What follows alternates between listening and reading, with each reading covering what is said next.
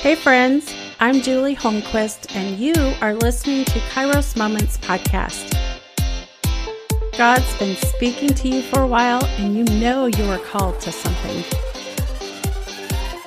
It's time to stop playing it safe with your faith, time to lean into your calling, and time to bring those God given dreams to life. It's time. Let's do this together.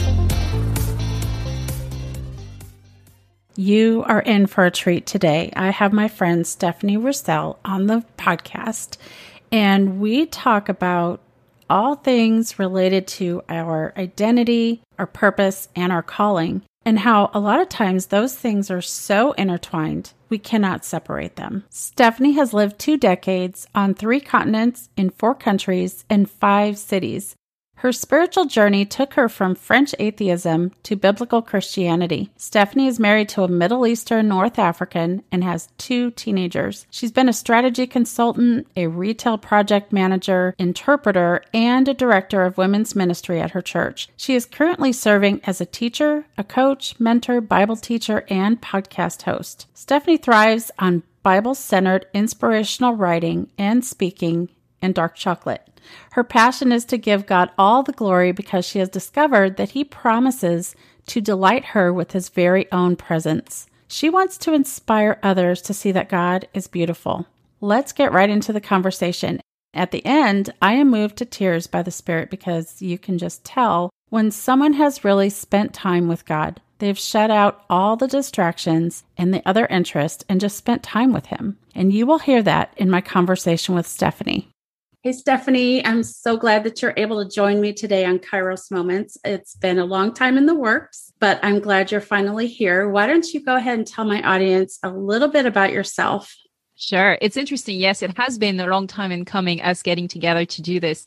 Uh, I'm French, so I like slow cooked meals. And I think this time that you and I have together, it has been long in coming, but hopefully it's been slow cooked and there will be some pretty yummy aromas and flavors that come out of this kitchen yes. over the next few moments. Uh, and I'm using a food analogy because my ministry is called Gospel Spice Ministries, and I love to talk about how we bring out the spice of the gospel uh, through our intimacy with the Lord in order to then become the spice of the gospel to the world and tell the world in need about what we have discovered in the gospel. So that's kind of what I do. Uh, and uh, I love how you have this focus on identity and, you know, being the spice of the gospel is a, is a pretty important chunk of our identity. So, um, yeah, so I'm, I'm French, but I've lived in the US for about five, maybe six years now. I'm losing track. but before that, we've lived all over the place. We've, um, I've always said, you know, we've lived the past, the past two decades on three continents, four countries and five cities. And I've been through six professional roles. And mm. now Gospel Spice Ministries is made up of a team of seven people. So it's just interesting. I don't know what number eight is going to be, but the Lord is very creative. So I can't wait to see what that yeah. is. And I grew up atheist in France and I came to faith as a foreign exchange student in the US when I was 17 years old because I had, um, I came face to face with the realization of the truth of the resurrection and the beauty of Christ as he is offering himself to be our Lord. And that is something that is very hard to resist, even when you are a stubborn French girl like me. My husband will tell you I'm still very stubborn. It's genetic. There's nothing I can do. So that's kind of, um, kind of who I am in a nutshell, Julie. Yeah. And you and I have talked we've talked quite a bit about um, identity in Christ, our purpose, our calling. Tell us a little bit about what your thoughts are, what you've discovered about our purpose and our calling, and how our identity is wrapped up in that. Right. Well, that's a that's a million dollar question, isn't it? I think as humans, mm-hmm. we are. God has wired us for this quest, this longing to define our identity. And he has put that longing inside of us because he wants us to find our identity in him. And that again, my quest from atheism to biblical Christianity has taught me how identity shapes everything. We are going to act out our identity positively and negatively all day long. When we lash out at our kids, when we get upset with our husband, when we um, take pride or when we are ashamed. It is all both feeding and a source of our identity, both. And so I think in Christ, we have this incredible privilege to I think it's the only way that we can start looking outside the box of self to embrace Christ as the root of our identity. Mm. And whenever we box ourselves in self as our identity, we're always, our mind, our spirit is not made to be boxed up that way. And so we're going to bang against the walls inside that box of self and it's going to hurt. It's going to be painful. It's going to create hurt and, and rejection and shame and all the evil that, that we can, you know, we can face. You know, the, the enemy is the world, the flesh and the devil, but the flesh right there, that's the self. And uh, many times I think we assume that the world and the devil are responsible when really we are banging ourselves against the, the walls of that box that we have created for ourselves and that Christ offers to free us from. So the goal of our identity is to be so wrapped up in Christ there, that there would be such a meshing of his Holy Spirit, his very spirit, the spirit of Christ, so meshed up within our spirit that they would be virtually indistinguishable. Mm-hmm. I was going to say that um, lately, when I've been spending time with him, there's such a peace that comes over me, and it's it's a it's a peace that kind of makes me long and makes me yearn for that day when I am completely wrapped up in Him, when everything that is of self is completely gone, because we will always struggle with that, right? It's always present. And that's where the word of God comes in and he's able to discern the thoughts and intents of our hearts. And it's it's like immediately I pray and I ask God to forgive me and to help me walk out who I truly am in him. Basically, my life is hidden with him the life I now live, I live by faith in the Son of God. So, do you think our purpose and calling comes after our identity in Christ is established? Or do you feel like we discover our identity once we're working, we're walking in that calling? How about if it all goes hand in hand? Um, I think it's more like a three braided cord. Okay. I think it all unfolds simultaneously and continually. Um, I haven't walked into the fullness of my identity in Christ, as you said, because that's, but but I'm more into it than I was. Um, am I walking fully into my calling? No, I mean we all have hindrances sometimes where we're not fully living out fully the life that um, God has created us to live, because it's a process. And then the purpose, you know, if you consider that our purpose is this unchangeable foundational reason and and um, direction that the Lord is has set for us for our good and for His glory. Again, that is something that I think we step into every day. It's like it's like marriage. Uh, there's the mm-hmm. wedding and then there's the marriage, right? The wedding is, is one day, but you can't say that you have experienced all of marriage the day you get married, right? There's right. you had the wedding and then there's a lifetime of discovery. Um, and if your husband is the perfect husband, as as we are in Christ, uh, as Christ is the perfect bridegroom, then there's um, there's never any disappointment. There can be mm. surprises. I think we can often be surprised that Christ is not who we think he is sometimes, but that's always because we have misconceptions, and it's never because he reveals himself other than he revealed himself before. He is unchanging, and his identity is thoroughly uh, consistent with what scripture tells us, but our understanding of it varies. And that's what marriage does. And so I think, yeah, just like marriage, it's something that doesn't change because once you're married, you're married and there's a commitment and a loyalty. But yet it does change because you change and then your mm. relationship changes. Um, but again, you know, human marriage has two sinful people. And in this this marriage with Christ, there's only one sinful person, and that's enough to make a heck of a ride. So, so you know, even with Christ, obviously in His perfect sinlessness, uh, marriage, being the bride of Christ, is um, wow. Yeah. Have you done study studying on the bride of Christ? Have you specifically done any study with that? Not. Oh, that's a good question.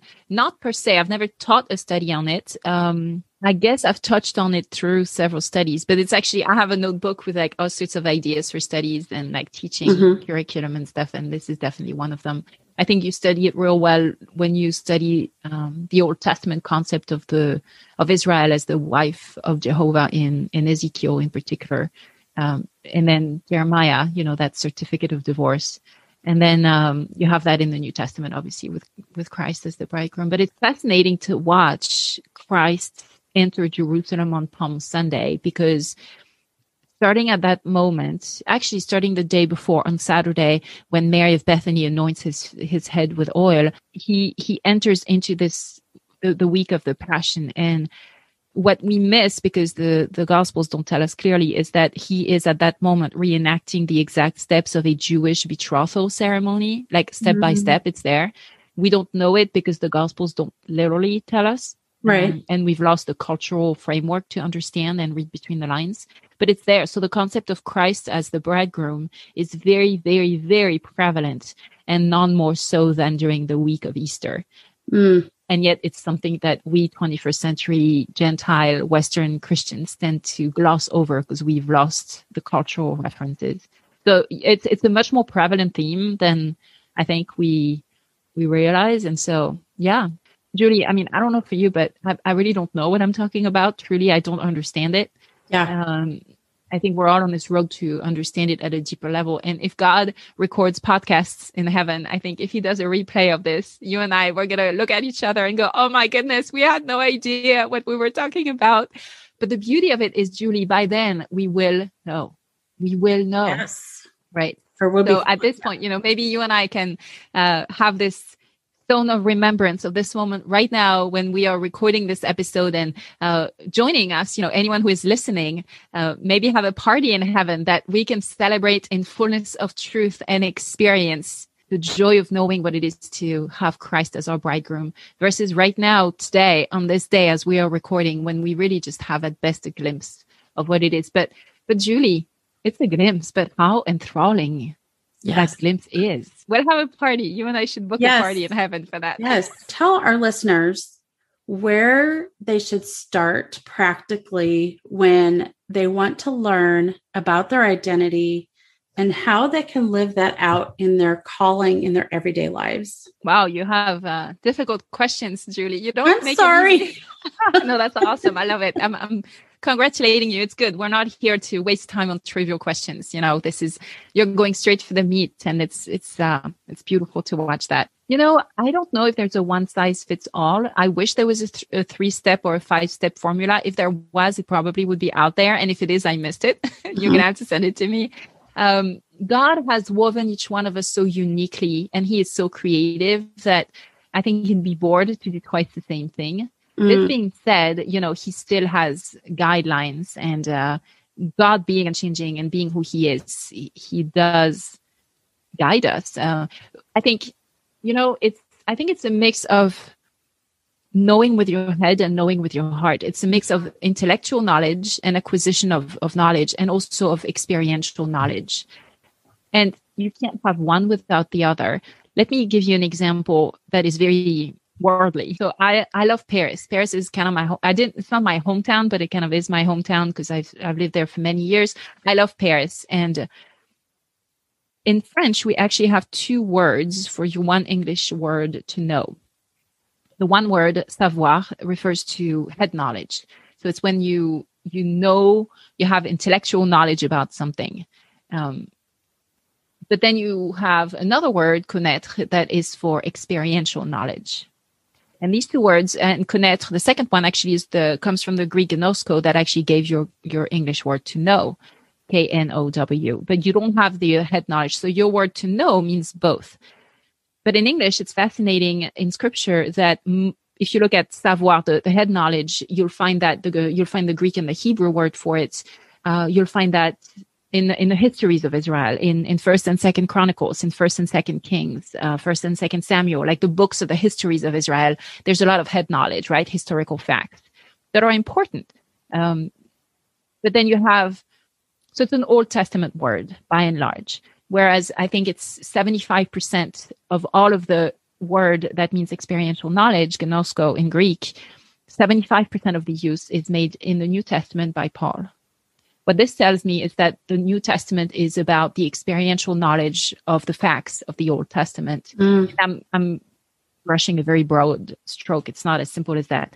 So back to Paris. It's one thing to um, have your house decorated in French country style, have Eiffel Towers all over your place. It's another to actually live in Paris, right? And Mm. to experience Paris from the inside out. And even when you do, as I have for many, many years, I can't ever say that I know all there is to know about Paris, even if I spend my entire life there. It's Mm. experiential knowledge that is growing forever. And if I'm never done as a Parisian knowing my hometown, how will we ever be done knowing God, who is our hometown? So, in that sense, we never are done growing in our experiential knowledge of Him. And, and of course, we're never going to be done about our head knowledge of Him because He's infinite. All of this to say, the growth in our calling is kind of like that experiential knowledge. I think it's evolving and it depends. It's like knowing Paris. Where are you going to start? There's a million ways to start your discovery of Paris, but Mm. it's still Paris. There's a million ways to start your discovery of God, but it's God. It might depend, or if you're a foodie, you might go for the food scene in Paris. If you are more into architecture, you might go to the Louvre and discover some paintings. If you're more into the outdoors, you'll discover the gorgeous parks. It, it's the same way with how we walk out our calling. It depends on our identity because God has created each one of us uniquely. So, practically, I know it's not really helping what I'm saying because I'm keeping it at 30,000 feet, but to keep it further down, I would say it doesn't matter where you start your discovery in Paris. First, you have to go to Paris. Mm. So you have to go to God. And much as there is, I think there's a Paris in the States, there's a city in the States called Paris. I forget in what state. I think Uh, Texas. In Texas, right? Uh, well, I'm sure it's lovely, but I don't think it's the real Paris, right? uh, I mean, sorry if anyone's listening from there, and I'm sure it's it's absolutely awesome, but it, it's not. You know, when you think of French Paris, you don't think of Paris, Texas. Um, in the same way, when you go to God, you got to go to the real God. You can't go to uh, a fake one, right? So that means, to me, you have to go to Scripture.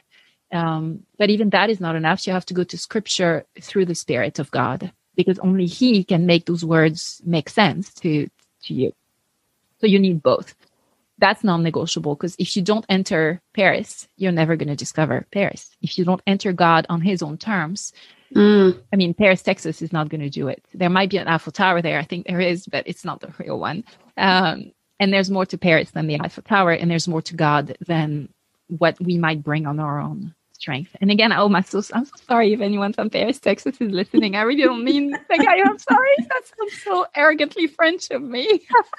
For someone who is interested in discovering Paris and, and embracing God in the fullness of who he is, the good news is you'll never be done. There will always be something more enthralling. There will always be a new discovery. There will, you know, will never be done. Again, because you can't put God in the box of self like we can put ourselves in, in that box where you start, I'd say it's somewhat up to you. Um, I've guided enough Americans through Paris when I lived there, and people would visit us that I kind of knew kind of the top ten places they wanted to go. And if I they only had two days, this is where we went. And if we had two weeks, we would add this. So, in the same way, start with the basics. Uh, only people who had been to Paris two or three times weren't asking to go to the Eiffel Tower again. Um, I've seen the Eiffel Tower enough times for my life, personally, yeah. but everyone would that was the first thing everyone wanted to see. But after they had come to visit us two, three, four times, then they didn't ask for the Eiffel Tower anymore. Not that it wasn't good. It's just like, been there, done that. There's more to discover. And in the same way with God, you discover ever more hidden secrets mm-hmm. that are hidden from the tourists, from the first timer. Uh, but you can't discover the hidden secrets if you haven't discovered the Eiffel Tower first. You have to go there first. It's normal. Of course you do. Mm-hmm. So uh, and then you can use it to guide you through the city because in, there's many points in the city where you know where it is and it's kind of your your lighthouse like it's your landmark. So it is with god. Go, start with the basic. Go to scripture study the word of god ask him to guide you. He'll show you what view he wants you to have from the eiffel tower depending where you look. If you're on the second third fourth level of the tower paris looks very different. If it's on a sunny day or on a rainy day if you've had a full tummy, if you're hungry, if you're cranky because you've been waiting for two hours to use the elevators to go up the tower, you're going to have a very different experience. And again, with God, so it is. So you can approach what you think is the same text and yet it's going to mean something different because your heart the heart you're bringing is different mm. that day your experiences are different he doesn't change but we do and so that's where you know if you wrap that back to identity purpose and calling if our calling changes over the years maybe it has to do with the view we've had from the tower at different angles because mm. if i have it on a sunny day I will have a different outlook than if I have it on a rainy day. And a rainy day can be very romantic and whimsical. It's not necessarily negative. But if I'm grounded in my purpose and my identity, then I can use the views I have from the tower to direct my calling.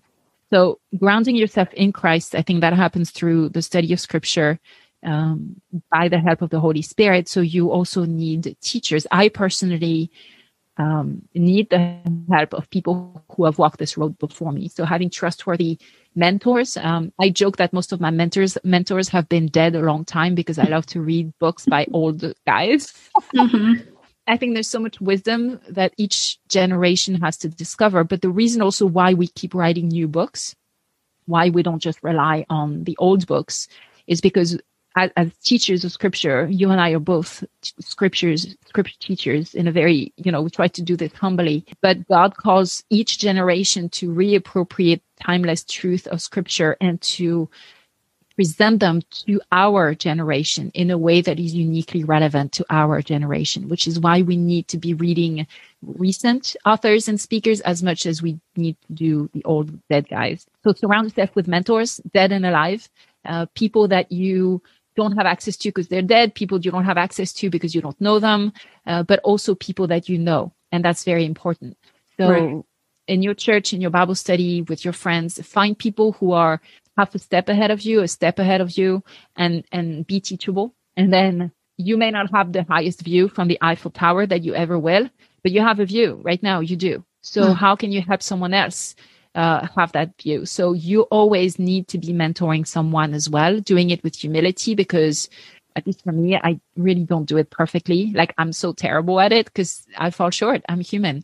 But that's okay because you want to role model that humility of uh, weakness as well, because you know he's strong when we are weak, and that's more than just a cute phrase. It it is a it's a lifelong quest to embrace weakness so that his strength can shine through. God is never more weak in my life than when I am strong in myself. That's the reverse mm-hmm. of that verse, right? Mm-hmm. Um, I am when I am strong, then He is weak. Well, think about it. Which one would you prefer?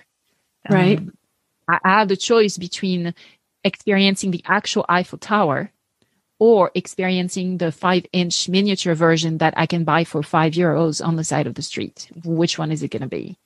Right. And if I want to experience the fullness of the Eiffel Tower, I have to be okay with not understanding everything about it. And I have to expect to be blown away by the view. Yeah. And we, so, yeah. Yeah. And like you, I loved what you said about, you know, you might be on a certain level of the Eiffel Tower and it might be rainy. And that doesn't mean it's negative. It has its own beauty and we can, rel- you know, we can relish in that beauty where we're at. We don't have to be always longing to be somewhere else. God is revealing himself to us every single day. We don't have to wish our lives were a certain way or wish we had a calling like someone else or compare because God has beauty right in front of us. And that's the heart, that's my heart. You know, I want to live in his house forever and just gaze upon his beauty however he wants to unveil that to me. I'm here for it. Mm-hmm. so i love that. My daughter loves art. And so when she and i have the opportunity um, we're hoping to be in paris this summer you know depending on what the world does to us and covid yes. and all of that but hoping. And we always pick a museum to go visit. And in a museum you go there because you're hoping to enjoy original art not copies right because copies are always less valuable than the original. Right. So it is with us. Why would you want to imitate someone else's calling when you can have your own? Why would you want to be someone's copy when you can be an original? Uh, and it's, it's, it's, I know it sounds so cliche, but it's so true because we are all created in the image of God. In that sense, we're all copies but to be the copy of God. Oh my goodness, what a calling, right? What an identity. I would much rather strive to be the fullness of who God created uh, created me to be than be the copy of someone, even someone I admire in the greatest ways. Um, There's I can learn from them. Like I want to sit across from you and learn from you, uh, not to become like you, but to become like Christ in you. Mm. And where the spirit in you echoes the spirit in me, that is where we are truly co-heirs with Christ. Yes. And again, that goes back to our identity. If we truly believe we are co heirs with him, then what does that mean? Okay, here's what terrifies me sometimes, Julie, to be honest, is that we use words and expressions that we don't understand. At least I do. May I confess that I will sometimes use sentences straight from scripture. And because they're straight from scripture, they're true. It does not mean I have understood the fullness of them.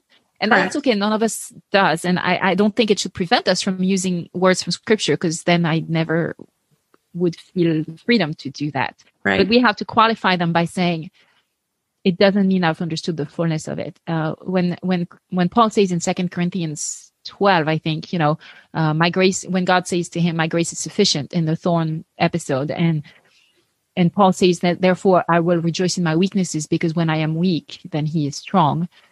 We don't understand what He means. We we can't possibly understand to the fullness, but we understand enough that it it helps qualify our identity in Him, if that makes sense.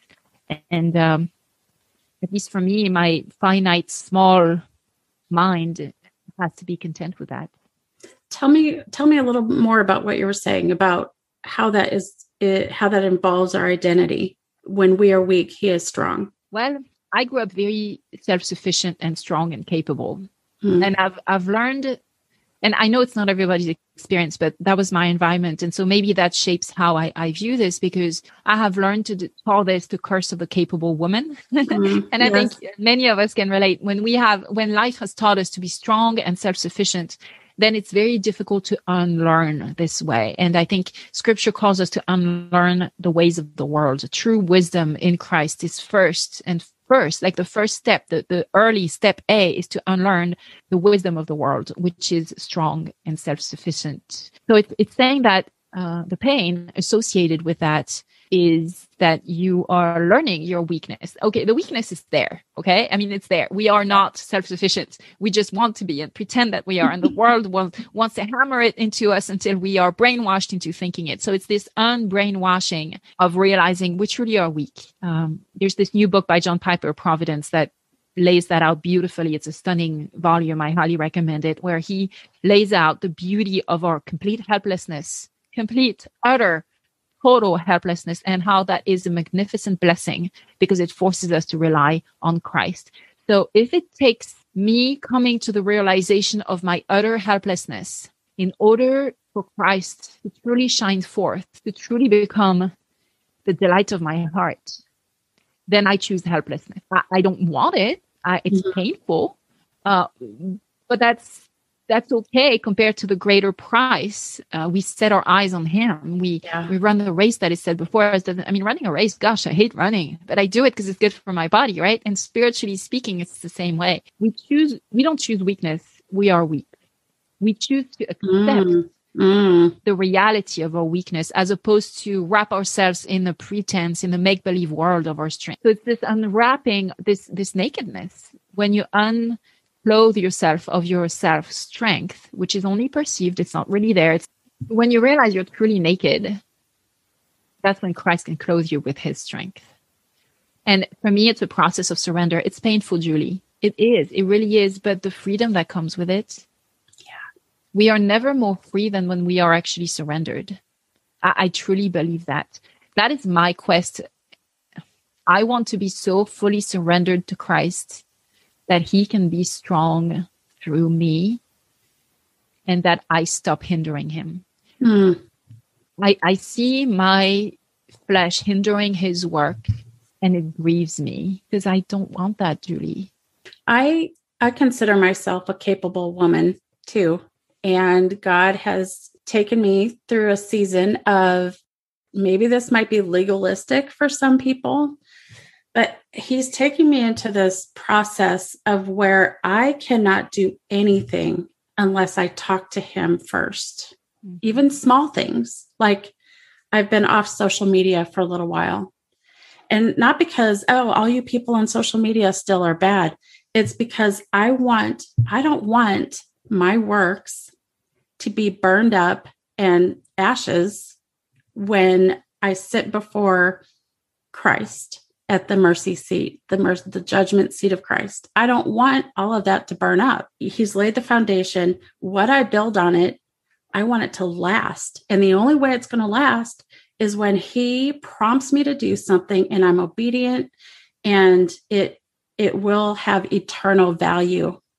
It's not going to go away. It will yeah, it will just it will be solid. It will have the it will be gold and silver and all that. It won't be wood, hay, and stubble that'll burn. And so he's in this process of teaching me my who I am in him, my intimacy with him is everything. Because in the past, I used to pray about something and then I'd run with what he told me. But he's asking me to stay, to abide, to get everything I need from him before I run with what he's given me to do. We don't choose weakness we acknowledge the weakness that is already there. Mm-hmm. Yeah, so we can be clothed with strength, the strength of Christ. And I don't want any of that either. I want to be clothed fully in Him and walk in His authority, not what I think I am, who I think I am, because that won't last. I loved what you were saying about how we don't want our works to be hay and stubble, but we want them to last. And I think, isn't that the manifestation of a calling that is in accord with our purpose and our identity. And so foundationally, once we have our identity in Christ, it, it's ever forming, it's not changing, it's it's set. It's just it's a discovery, right? We we discover more of it. It's like again back to art and a painting.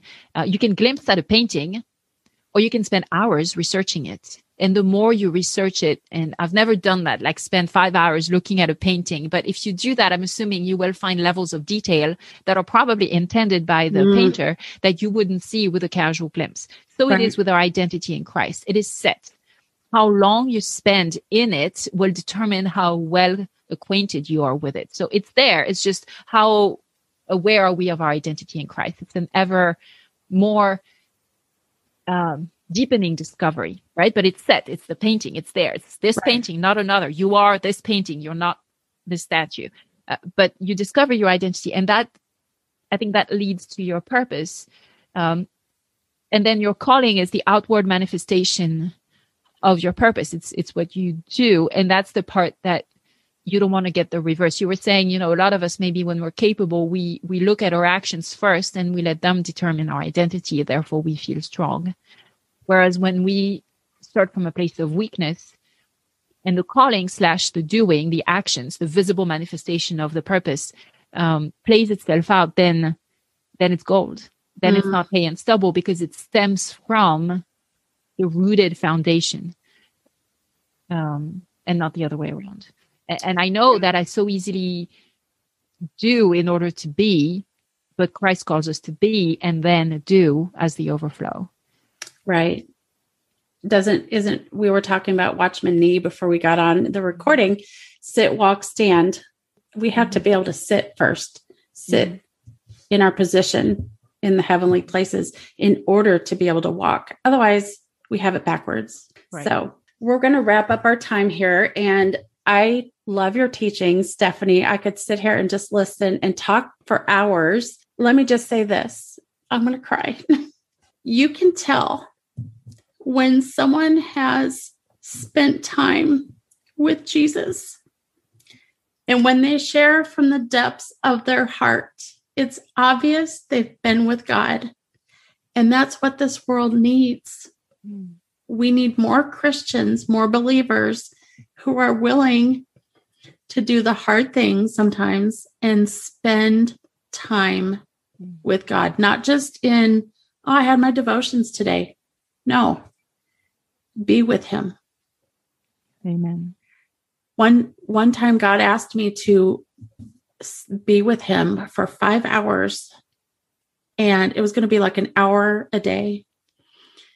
And I was freaking out because he told me, I don't want a Bible with you. I don't want worship music.